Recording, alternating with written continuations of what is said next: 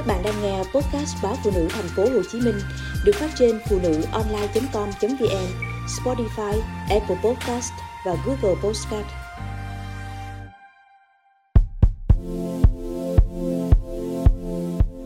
Mỗi độ tuổi có cách tầm soát ung thư vú khác nhau. Với ung thư vú ở giai đoạn zero chưa xâm lấn, khi điều trị, tỷ lệ bệnh nhân sống sau 5 năm là 100%.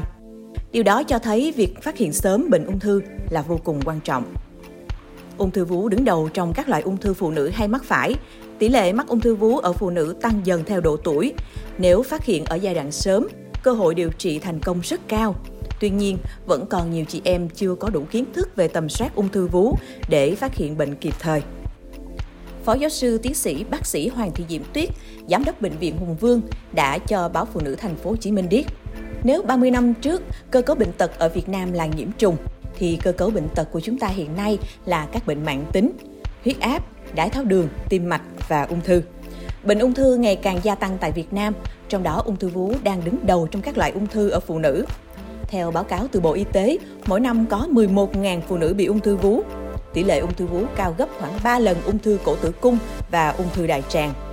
Tỷ lệ ung thư vú ở độ tuổi từ 20 đến 29 là 6,8 trên 100.000 trường hợp. Trong độ tuổi từ 30 đến 39 thì tỷ lệ này tăng gấp 8 lần so với nhóm tuổi từ 20 đến 29. Tỷ lệ mắc ung thư vú ở phụ nữ 40 tuổi trở lên là 201 trên 100.000 trường hợp. Hiện có 3 phương pháp chính để tầm soát ung thư vú. Phương pháp đơn giản nhất là tự khám. Thời điểm tự khám tốt nhất là sau khi sạch kinh nguyệt một tuần. Lúc khám vú, chị em nên đứng nghiêng trước gương để có thể quan sát toàn bộ bầu vú.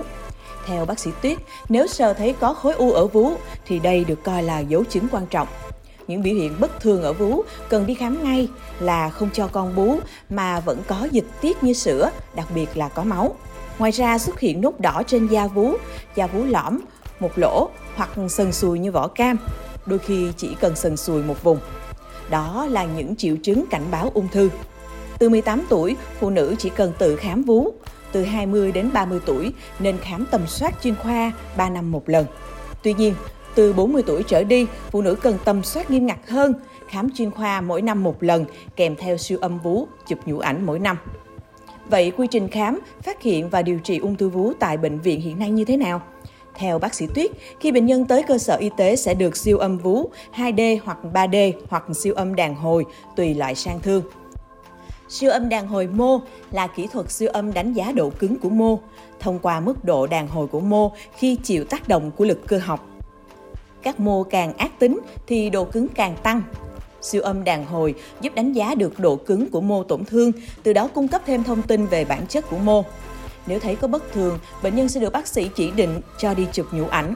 Cuối cùng, bác sĩ sẽ cho người bệnh xét nghiệm sinh thiết tế bào hoặc xét nghiệm dịch tiết để chẩn đoán chính xác giai đoạn ung thư nhằm chọn phương án điều trị cũng như tiên lượng sống còn.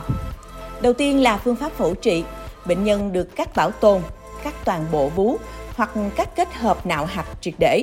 Phẫu thuật cắt toàn bộ vú sẽ ảnh hưởng rất lớn đến tâm lý người bệnh.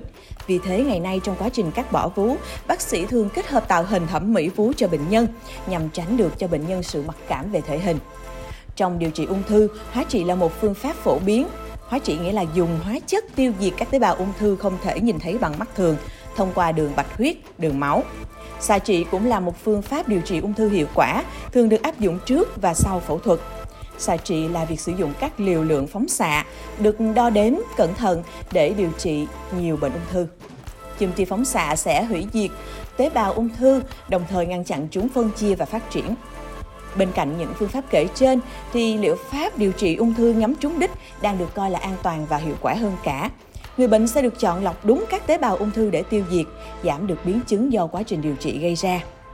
Với ung thư ở giai đoạn zero, chưa xâm lấn, khi điều trị, tỷ lệ bệnh nhân sống sau 5 năm là 100%. Ở giai đoạn 1, tỷ lệ này là 98%, giai đoạn 2 là 95%, nhưng đến giai đoạn 4 thì chỉ còn 28%. Điều đó cho thấy việc phát hiện sớm bệnh ung thư là vô cùng quan trọng. Những người có nguy cơ mắc ung thư vú cao là bệnh nhân béo phì, nguy cơ cao gấp 3 lần bình thường, mắc bệnh lý huyết áp, sinh con trễ sau 35 tuổi, không cho con bú, tiền căn gia đình. chu kỳ kinh nguyệt bất thường, dậy thì sớm trước 12 tuổi và mãn kinh trễ sau 55 tuổi. Rất nhiều loại ung thư không có phương tiện tầm soát sớm, nhưng ung thư vú và ung thư cổ tử cung hoàn toàn có thể phát hiện sớm. Do đó, chị em cần chủ động quan tâm tới sức khỏe bản thân để kịp thời nhận biết và điều trị sớm ung thư vú.